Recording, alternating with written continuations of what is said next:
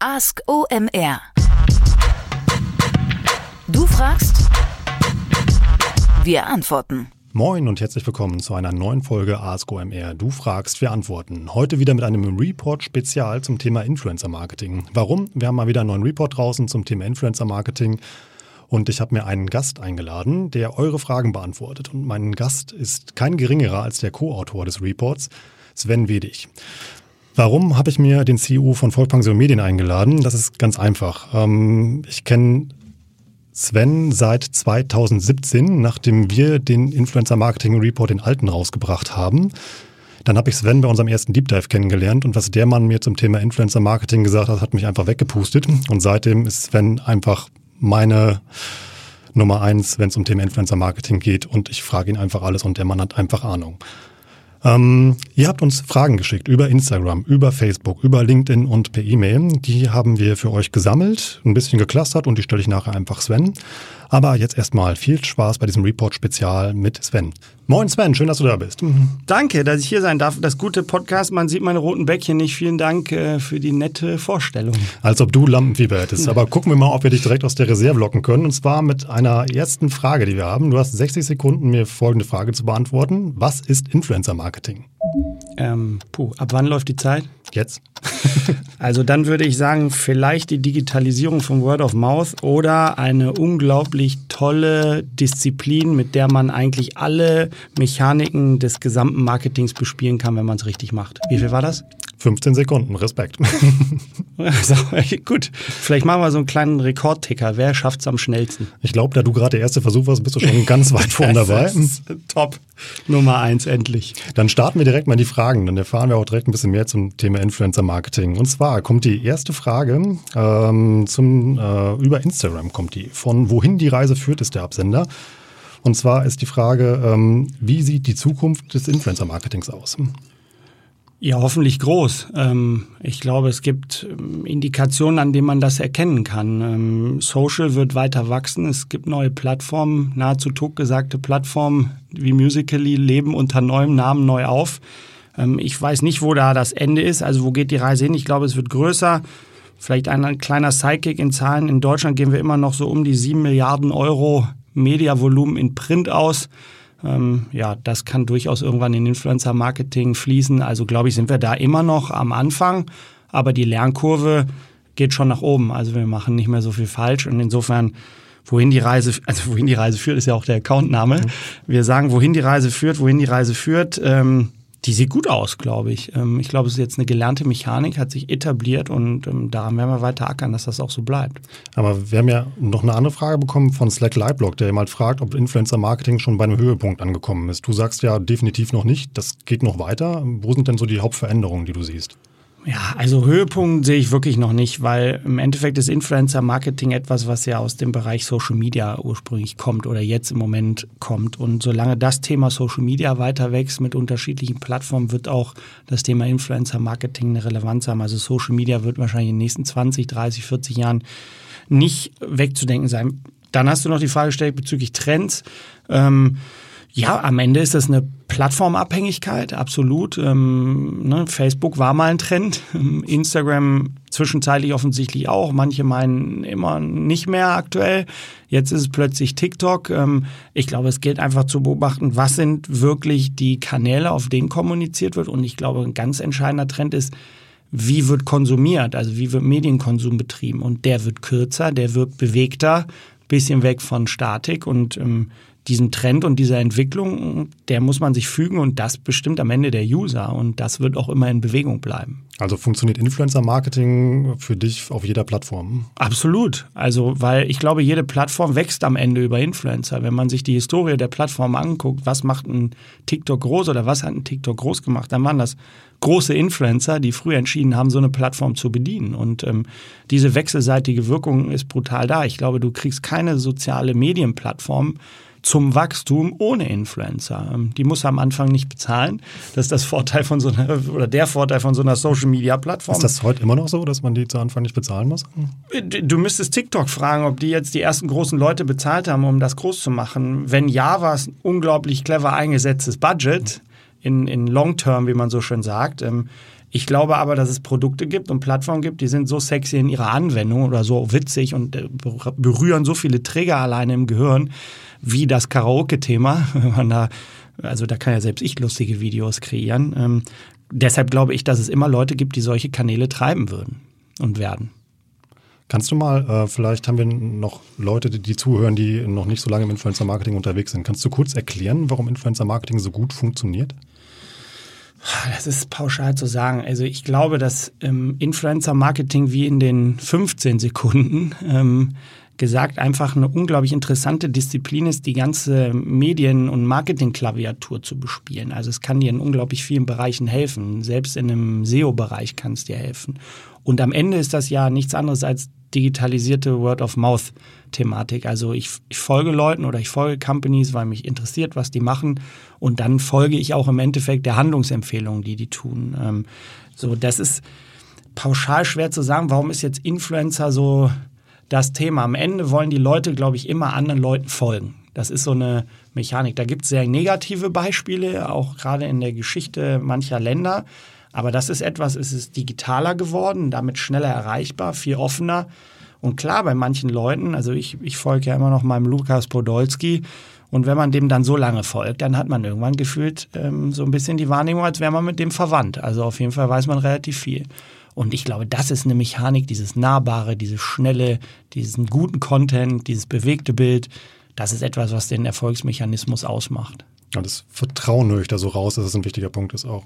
Ja, das ist ja auch oft die Frage, ja, aber wie viel Kooperation dürfen die da machen? Klar, wenn einer jeden Tag irgendeine Kooperation macht, die überhaupt gar keinen Sinn macht oder die überhaupt gegen seine persönliche Attitude trifft, also wenn Poldi jetzt plötzlich was für Bayer Leverkusen machen würde, wäre es natürlich ein Riesenquatsch. Und da würde wahrscheinlich selbst ich ihm entfolgen. Und ähm, ja, insofern ist das Nahbarkeit und Vertrauen. Das ist so ein bisschen wie, es fühlt sich halt so an, als würden die zu einem gehören. Also eine unglaubliche Nahbarkeit. Gibt es da aus deiner Sicht Unterschiede zwischen verschiedenen Plattformen? Also nahbare Plattformen und Plattformen, wo, das, wo die Distanz zu dem Influencer und dem User größer ist? Ja, also ich glaube tatsächlich, dass die bei TikTok noch größer ist, ähm, weil da die Musik im Vordergrund steht und ich sag mal, dieser fast ausgesprochene Karaoke-Gedanke im Vordergrund steht und dadurch gar nicht so die Interaktion. Also ich glaube, es kommt gar nicht jeder sofort auf die Idee, demjenigen was schreiben zu wollen, sondern da ist es der Trigger, der Trigger Comedy. Also die haben einfach Spaß, das zu verfolgen und da mitzulachen.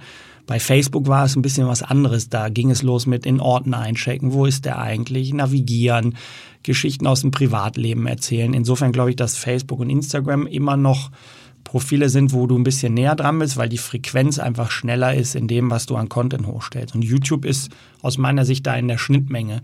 Es ist natürlich sehr nah. Leute können Roomtours machen, können auch witzige Sachen auf den Straßen machen. Du bist sehr nah. Die Produktion ist ein bisschen aufwendiger, als eben mal ein Foto hochzuladen oder ein Karaoke-Video zu machen.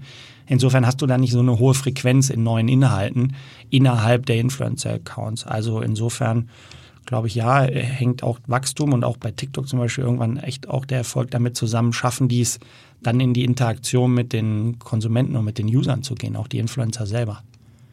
Also ist Interaktion was Entscheidendes im Influencer-Marketing? Ja, Interaktion, Schrägstrich, Community. Ne? Ähm, ich glaube, die Influencer, die einen guten Job machen, da kann man sich sehr toll abgucken, wie die Community-Menschen machen, wie, in welcher Häufigkeit die auf ihre Leute reagieren. Da wird nahezu eigentlich jeder Kommentar auch unter einem statischen Bild nochmal kommentiert und sich bedankt, dass die dabei sind. Die werden in Stories in den Vordergrund gespielt. Das ist jetzt hier mein Fan Friday und das waren irgendwie die drei coolsten Fans, die ich diese Woche getroffen habe.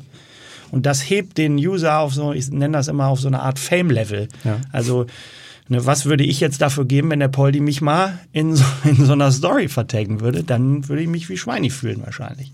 Aber ich bin mir sicher, du würdest das schaffen. Ja, ja ich, bin, ich bin dran. Ich bin dran.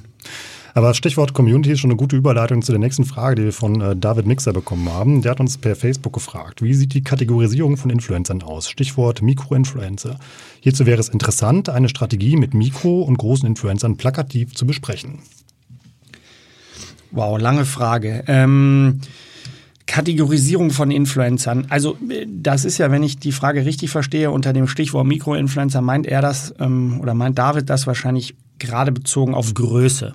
Ähm, und klar, es gibt unglaublich viele Größeneinteilungen im Markt. Ich glaube aber ehrlicherweise, dass im Schritt eins die Größeneinteilung gar nicht so wichtig ist, sondern die richtige Strategie hängt so sehr extrem oder fast ausschließlich von der Zielsetzung ab. Also bevor wir kategorisieren, machen wir eigentlich Ziele und dann kannst du kategorisieren in Richtung der Ziele. Ne? Wenn ich das Ziel habe, Abverkauf auf einer Landingpage, dann muss ich vielleicht mit Mikros was machen, weil sie das höhere Engagement haben und noch näher dran sind an ihren Konsumenten. Wenn ich Reichweite habe, dann ist relativ klar, oder Reichweite erziele, ist relativ klar, dass ich mit großen Influencern was machen muss, um das Reichweitenziel schnell zu erfüllen. Insofern ist diese Vorabkategorisierung von Influencern eigentlich nicht sonderlich förderlich. Also ich schließe jetzt nicht einen Mikro, Makro oder Nano-Influencer aus, nur weil er Mikro, Makro oder Nano ist. Wenn der ein gutes Match zu meinen Zielen hat, dann macht er in jeder Kategorie Sinn. Es ist natürlich so, und das ist ein spannendes Phänomen, finde ich, in der Strategie.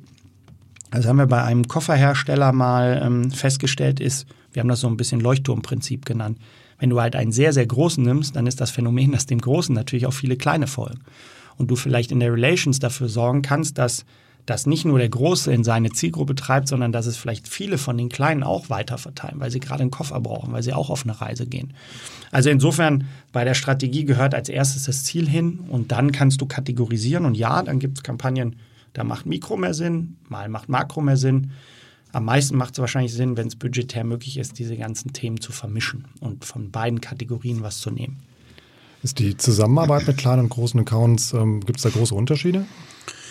Naja, also wie soll man das am besten sagen? Im großen Account kann man es, glaube ich, relativ einfach sagen. Im, Im, Normalfall hast du vielleicht noch ein Management, einen Berater, da hast du einfach noch andere Shareholder rein filtriert, mit denen du dich absprechen musst. Nicht mit allen, es gibt ja auch viele große, die es selber machen, aber ich sag mal, der größere Schnitt lässt sich schon betreuen. Das macht die Absprachen durchaus aufwendiger. Vielleicht geht da auch wie in einer Flüsterpost manchmal was verloren oder der Berater will vielleicht nicht etwas machen, was der Künstler machen will oder umgekehrt. Ähm, bei Mikros bist du natürlich äh, ein bisschen näher dran. Das kann es gleichzeitig aber auch komplizierter machen, ne? weil du natürlich mit jemandem sprichst, der das in, in, auf seinem Level gut macht, in einem kleinen Umfeld, du vielleicht aber plötzlich große Themen besprechen musst. Wenn ich mit einem Mikroinfluencer ein Thema wie Media Buyout reinwerfe, dann weiß der vielleicht gar nicht, was das ist. Und das muss ich ihm dann erklären. Also insofern würde ich behaupten, dass vielleicht im einzelnen Handling Kampagne das Mikrothema ein bisschen aufwendiger ist weil du noch so ein bisschen edutainen musst. Also du mhm. musst noch ein bisschen beibringen, was da passiert. Während Nano oder Makro das eher schon gelernt hat, die Mechaniken, da musst du vielleicht andere Dinge wie Umgang, Vertrauen und so reindrücken, was du dann vielleicht nicht übers Budget lösen kannst, also Zuverlässigkeit. Ähm, also die Motivation, die bei Mikros extrem hoch ist, ist vielleicht dann bei dem Makro ein bisschen geringer. So insofern ähm, würde ich jetzt pauschal sagen, dass vielleicht die Organisation einer Mikrokampagne mit mehreren Mikroinfluencern etwas komplizierter ist, als mit einem Makro was zu machen. Kurze Unterbrechung in eigener Sache, gleich geht's weiter. Und zwar gibt es ja, wie ihr schon gehört habt, einen neuen Influencer-Marketing-Report, den wir in Zusammenarbeit mit Sven zusammengestellt haben. Das sind 92 Seiten voll mit Expertenwissen zum Thema Influencer Marketing. Dabei beschäftigen wir uns mit den Themen Kampagnenziele und Strategien, Plattformen und die Wahl des richtigen Influencers und mit den Klassikern, die ihr wissen solltet. Außerdem auch mit sehr exklusiven Themen, die man sonst vielleicht nicht so auf dem Zettel hat. Wir haben ein Kapitel da drin zum Thema Co-Creations und wir wagen einen Ausblick mal nach China und gucken, wie da Influencer Marketing eigentlich so funktioniert. Außerdem gibt es ein ganzes Paket an Downloadmaterialien, eine Plattformmatrix, eine lange Toolliste und was richtig wertvolles, was wir von Sven bekommen haben, einen Beispielvertrag für eure Influencer-Kooperationen. An dem hat Sven fünf Jahre lang gearbeitet und den hat er uns zur Verfügung gestellt, damit ihr als Report-Leser den herunterladen könnt. Natürlich gibt es auch einen kleinen Discount für euch und zwar geht einfach auf omr.com/report, gebt da den Code Podcast ein und bekommt 10% auf den Influencer Report. Viel Spaß beim Lesen, wir freuen uns über euer Feedback und viel Spaß weiter beim Talk mit Sven. Kannst du was äh, zum Zielgruppenmatch vielleicht sagen, bei Mikros und bei Makros? Weil das haben wir bei der Recherche zum Report sehr häufig immer gehört, dass immer die Leute gesagt haben, ja, Mikro-Influencer oder sogar Nano-Influencer immer sind ein Wahnsinnstrend und ein super Werkzeug, einfach weil die haben so eine reine, äh, reine Community und spielen halt nur ein Thema, dass die halt perfekt, einen perfekten Brandfit erzeugen können. Ja, absolut. Also ähm, du kannst es natürlich auch einfacher überblicken. Ne? Du bei, bei 1000 Fans kriegst du ein relativ schnelles Gefühl dafür, was da passiert und wie die Engagement Rate sich verhält. Ähm, immer wieder in Abhängigkeit vom Ziel. Ich selber sage ja auch immer, das mache ich auch auf den Deep Dives und glaube ich, ich weiß gar nicht, ob ich es im Report gesagt habe, aber ich selber empfinde mich als total wichtigen Hotel-Influencer. Das hat vielleicht noch nicht jedes Hotel verstanden, aber wenn ich mit meinen 1354 oder 55 Followern etwas über ein Hotel schreibe, dann sind vielleicht in meiner Liste 30 CMOs oder 50 CMOs, die mich danach fragen, wie war das eigentlich in dem Hotel? Und ich habe damit unmittelbaren Einfluss darauf, eine Hotelbuchung zu generieren. Wie praktikabel das jetzt ist für einen Social Media Beauftragten einer Hotelkette 200 Svens zu suchen und das mit denen zu machen, sei mal dahingestellt. Aber ja, bei einer gewissen Trefferquote und bei einem Zielgruppenmatch sind Mikros schon interessant. Man muss aber auch ehrlicherweise sagen, wenn man den Job gut macht, dann findest du den Zielgruppenmatch ja auch im Makro. Du musst dir halt die Insights angucken, du musst eine gute Zielanalyse machen, gute Zielgruppenanalyse und dann funktioniert das eigentlich auch mit Makro. Also ich glaube, es sind einfach zwei unterschiedliche Kampagnenarten. So. sind eigentlich drei Punkte, von denen es abhängt. Also einmal ähm, das Ziel, das Budget und wie viel Aufwand ich in die Kampagne stecken kann. Genau, also ja, Ressource ist, glaube ich, echt auch ein großes Thema. Das ist eine gute Überleitung zum nächsten Fragenblock, den wir bekommen haben. Fast den, wie abgesprochen. Ja. den haben wir überschrieben mit Zahlen, Daten und Fakten. Und zwar die äh, Frage kam bei Instagram von Patrick Köhler. Der fragte, wie sind deine aktuellen Erfahrungen äh, zum äh, äh Return of Ad Spend im Modebereich? ROAS, ne? ROAS. Also ich lerne ja auch bei Fragen nie aus. Den ROAS kann ich, Return of Ad Spending im Modebereich. Mhm. Ähm, ich glaube, dass man prinzipiell erstmal sagen muss, dass der Modebereich wahrscheinlich in sich nochmal so fragmentiert ist, dass man das nicht pauschal sagen kann. Also meinst du jetzt die About Yous und Ottos oder meinst du die kleinen Subbrands, die irgendwo unten liegen? Letzten Endes glaube ich, dass der Modebereich sehr gut ist und das kann man auch zeigen, wenn man jetzt große Kampagnen nimmt, wie eine Pamela-Reifen mit Puma, dann ist einfach nachweislich das Zeug in dem Moment, wo die Post des Gutscheincodes drauf liegt, Marke dafür macht und inzwischen ist sie in der Markenbotschafterriege bei Puma mit Hamilton und ähnlichen Leuten, dann ist das Zeug einfach gesprochen weg. So, ähm, aber auch da ne, baue ich ein Brand als Mode, also brauche ich erstmal eine Bekanntheit meiner Marke in dem Bereich ähm, oder will ich einen klassischen Sales generieren? Man müsste eigentlich mal den Flame von Inferno Ragazzi fragen, wie die Jungs das im Modebereich sehen. Ähm, die arbeiten ja auch sehr viel mit Influencern, ähm, auch eher, glaube ich, im Mikrobereich. Letzten Endes der Return of Ad Spending. Ich fange immer an, im ersten Schritt das in die Challenge zu setzen mit einem klassischen TKP aus klassischen Marketingmaßnahmen. Also bei einer größeren Modebrand zum Beispiel, wenn du TV ausgibst, Kino ausgibst, Out of Home ausgibst, Print ausgibst, was ist da dein Durchschnitts-TKP? Und da zahlt er ja erstmal auch nur Reichweite. Der hat ja kein Performance-Ziel hm. dahinter. Also ich kenne jetzt keine Kampagne, wo einer rausrennt und sagt, ich mache für zwei Millionen Euro TV-Spots, aber die kriegst du auch nur, wenn so und so viele Produkte verkauft sind. Ich glaube, da macht kein Sender mit. Und das zu matchen gegen meinen Influencer-TKP. Und dann habe ich noch nicht reingerechnet, wie viel Content ich eigentlich mit dem produziere. Das glaube ich nochmal, das steht nochmal auf einem ganz anderen Preisschild. Ähm, aber nur zu gucken, was ist die Reichweite bei dem Influencer wert und was ist sie am Ende in den klassischen Medien wert. Und wenn ich da einen TKP habe, der deutlich niedriger ist und ich gewinne auch noch Content, dann ist das aus meiner Sicht in den Disziplinen der Gewinner. Also insofern, wenn klare Ziele da sind, kannst du, glaube ich, eine Influencer-Kampagne auch in dem Modebereich immer so aufsetzen, egal ob klein oder groß, dass du einen guten ROAS hast. Aber können wir dann Preisschild dranhängen? An den TKP? Hm?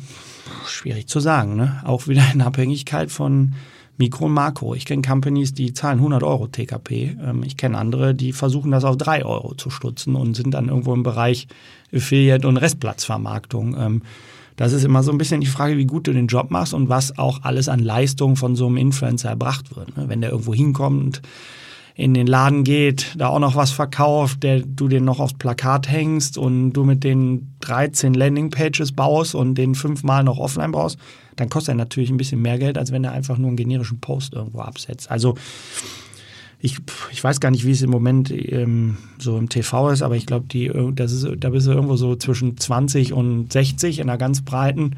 Und ich glaube, bei Influencern gestaltet sich das ähnlich bald, weil es halt eine sehr effektive Maßnahme ist.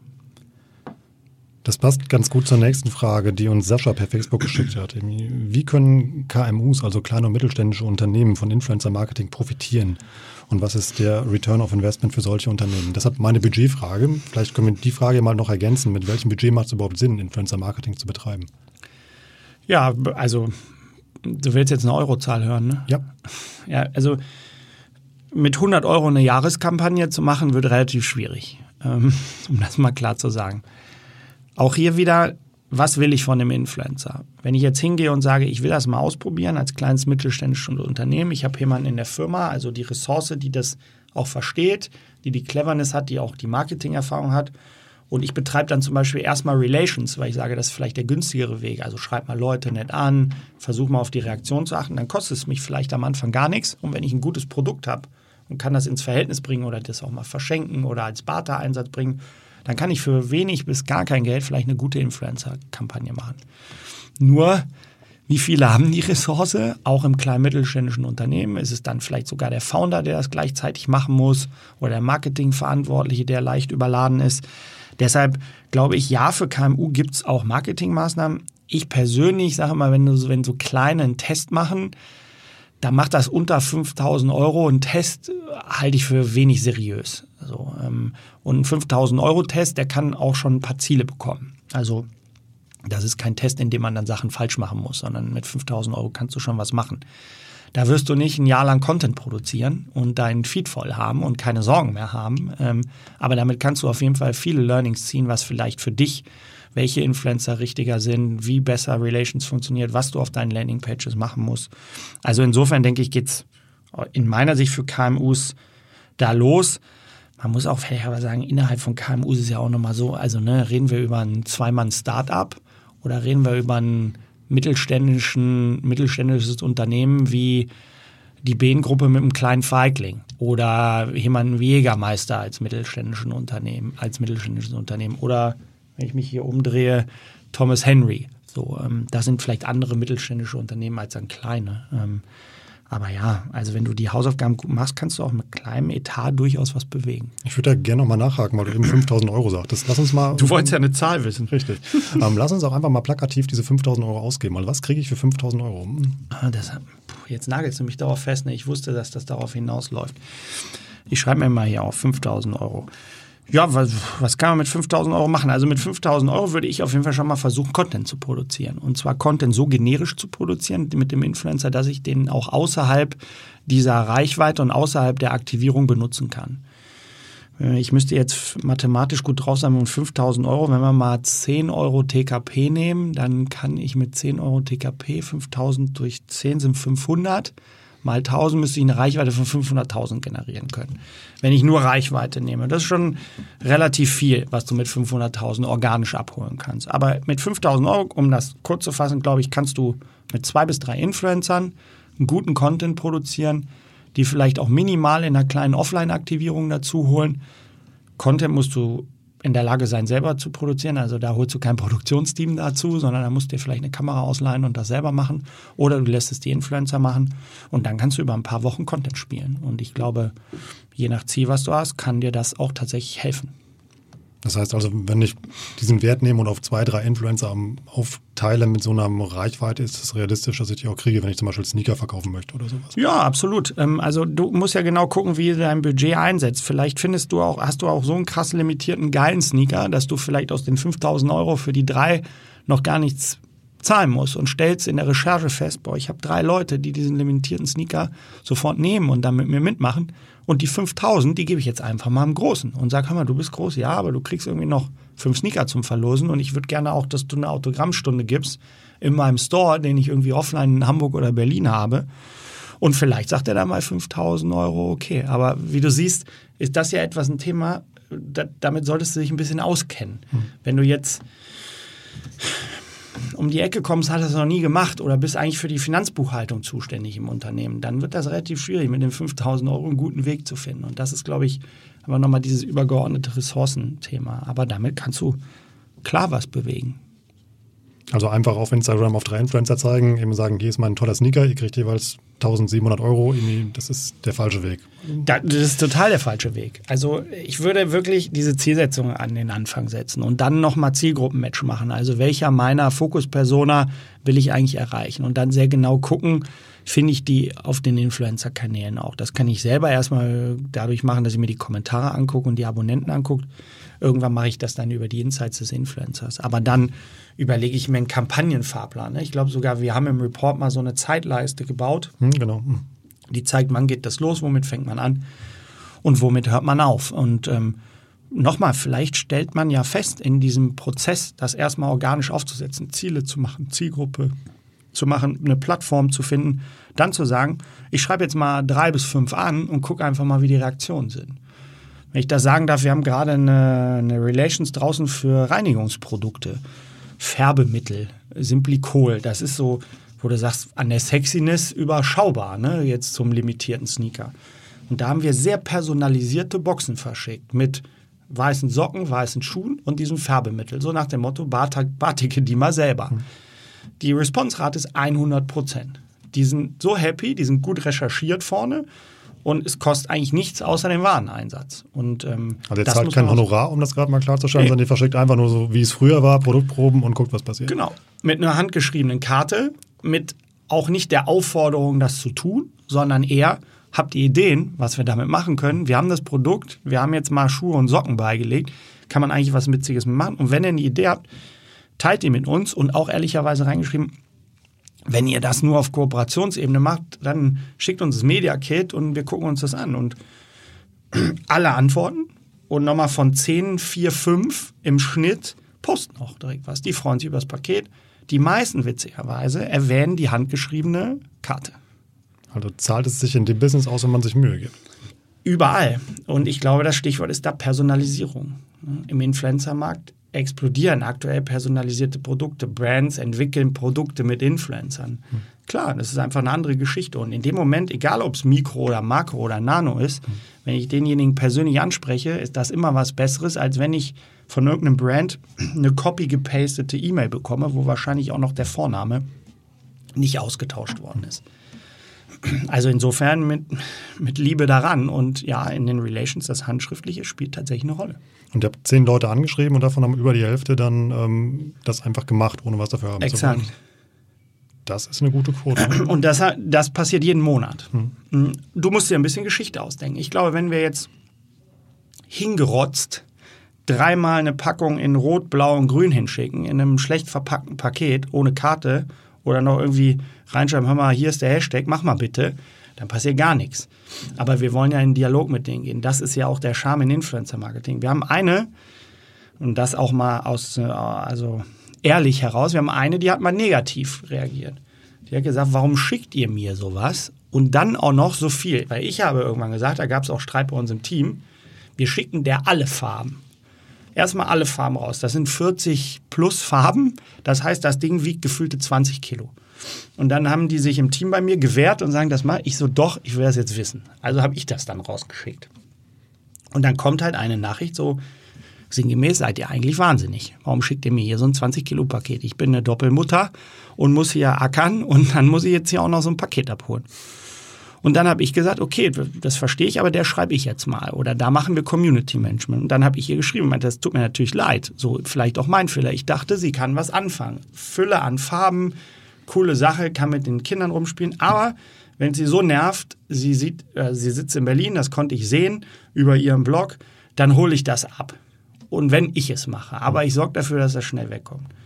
Und da sagt sie, ja, nee, so war es auch nicht gemeint. Mhm. Ähm, vielleicht kann man da ja was machen. Und dann kam aus ihr heraus die Idee, das mit an die Schule zu nehmen. Und plötzlich poppte im Unternehmen auf, warum kooperieren wir eigentlich nicht viel mehr mit Schulen mit diesen Färbemitteln? super natürliches Produkt und die Kinder können tolle Sachen machen. Und jetzt plötzlich fangen wir an, über Schulkooperation nachzudenken mit Influencern, die an Schulen aktiv sind, also Mütter, Lehrer etc. Und da wären wir nicht drauf gekommen, hätten wir das nicht einfach mal versucht. Es ist spannend, dass eben mal dieser persönliche Draht zu den Influencern irgendwie eigentlich das Entscheidende ist und man denkt ja eigentlich immer nur an Zahlen, Daten, Werte, äh, TKPs und solche Sachen. Aber wie entscheidend diese menschliche Komponente anscheinend ist. Immer. Am Ende ist es, ich sag, ich glaube, die Überschrift kennt ihr von mir, ist das Marketing mit Menschen. Und das kann natürlich auch im Negativen dazu führen, wenn ich mit jemandem ein Posting plane am Montag und der ist am Montag krank, dann passiert folgendes, der postet nicht. Wenn du das Programmatic einbuchst mhm. oder als Out of Home und der Mann, der es aufklebt bei Out of Home ist krank, dann macht das ein anderer. Aber das ist bei Influencern anders. Deshalb muss man sich dieser Sachlage auch bewusst sein. Und wenn man das weiß und mit den Leuten interagieren kann und auch das auf Augenhöhe, dann glaube ich, kann man da auch mit wenigeren Mitteln durchaus was erreichen. Wir müssen aber noch mal kurz über Zahlen sprechen, weil Dominik hat uns auch eine Frage geschickt. Und zwar fragt er, wie kann ich den Erfolg von Influencer-Marketing sinnvoll messen?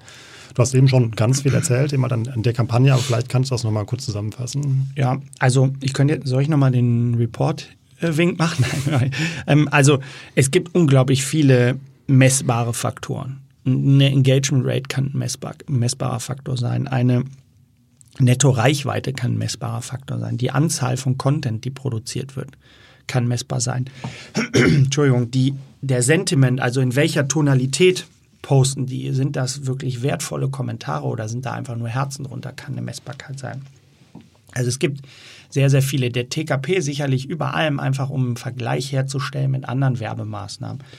Aber das sind sehr, sehr viele. Das Wichtigste ist halt, dass die vorne besprochen werden und nicht am Ende. Wir kommen immer noch in die Situation, dass wir zu Unternehmen, auch KMU, Startups, kleinere Companies hinkommen und sagen, ja, wir haben das mal gemacht und das hat uns nichts gebracht. So, aber was bedeutet nichts gebracht? Ja, öh, habt ihr jetzt wenig Nettoreich, weil wenig da haben sie nicht vorher drüber nachgedacht. Also es macht natürlich nur Sinn, in so eine Kampagne zu gehen, wenn genau diese Ziele, also die Erfolgsmessung vorher geregelt ist. Ne? Man baut eine andere Kampagne, wenn man netto Reichweite erreichen will, als wenn man Sales auf einer Sub-Landing-Page generieren will. Dann sind das einfach zwei unterschiedliche Kampagnenarten. Und du kennst ja auch die eierlegende Wollmilchsau bei den Zielen, die, die gibt es halt nicht. Es wird ein, zwei, drei Ziele geben, auf die es sich zu fokussieren gilt und nicht 10, 20. Aber der Blumenstrauß der Ziele ist breit. Also eigentlich sind es die klassischen KPIs immer, die man kennt. Man muss sich immer halt nur im Vorfeld klar sein, was will man eigentlich erreichen. Genau, absolut. Ähm, und da tatsächlich, das hört sich so unglaublich trivial an, aber so ist es im Markt nicht. Also scheint nicht so leicht zu sein, das von vorne weg klar zu definieren. Und ich glaube auch nicht, dass jemand noch eine Influencer-Kampagne buchen muss, ohne ein klares Ziel zu haben. Also bei uns jetzt ähm, kommen die Ziele, egal ob das Netto-Reichweite ist oder Engagement Rate, in die Vereinbarung rein. Und da gehören sie auch rein. Du musst ja nicht die Katze im Sack kaufen.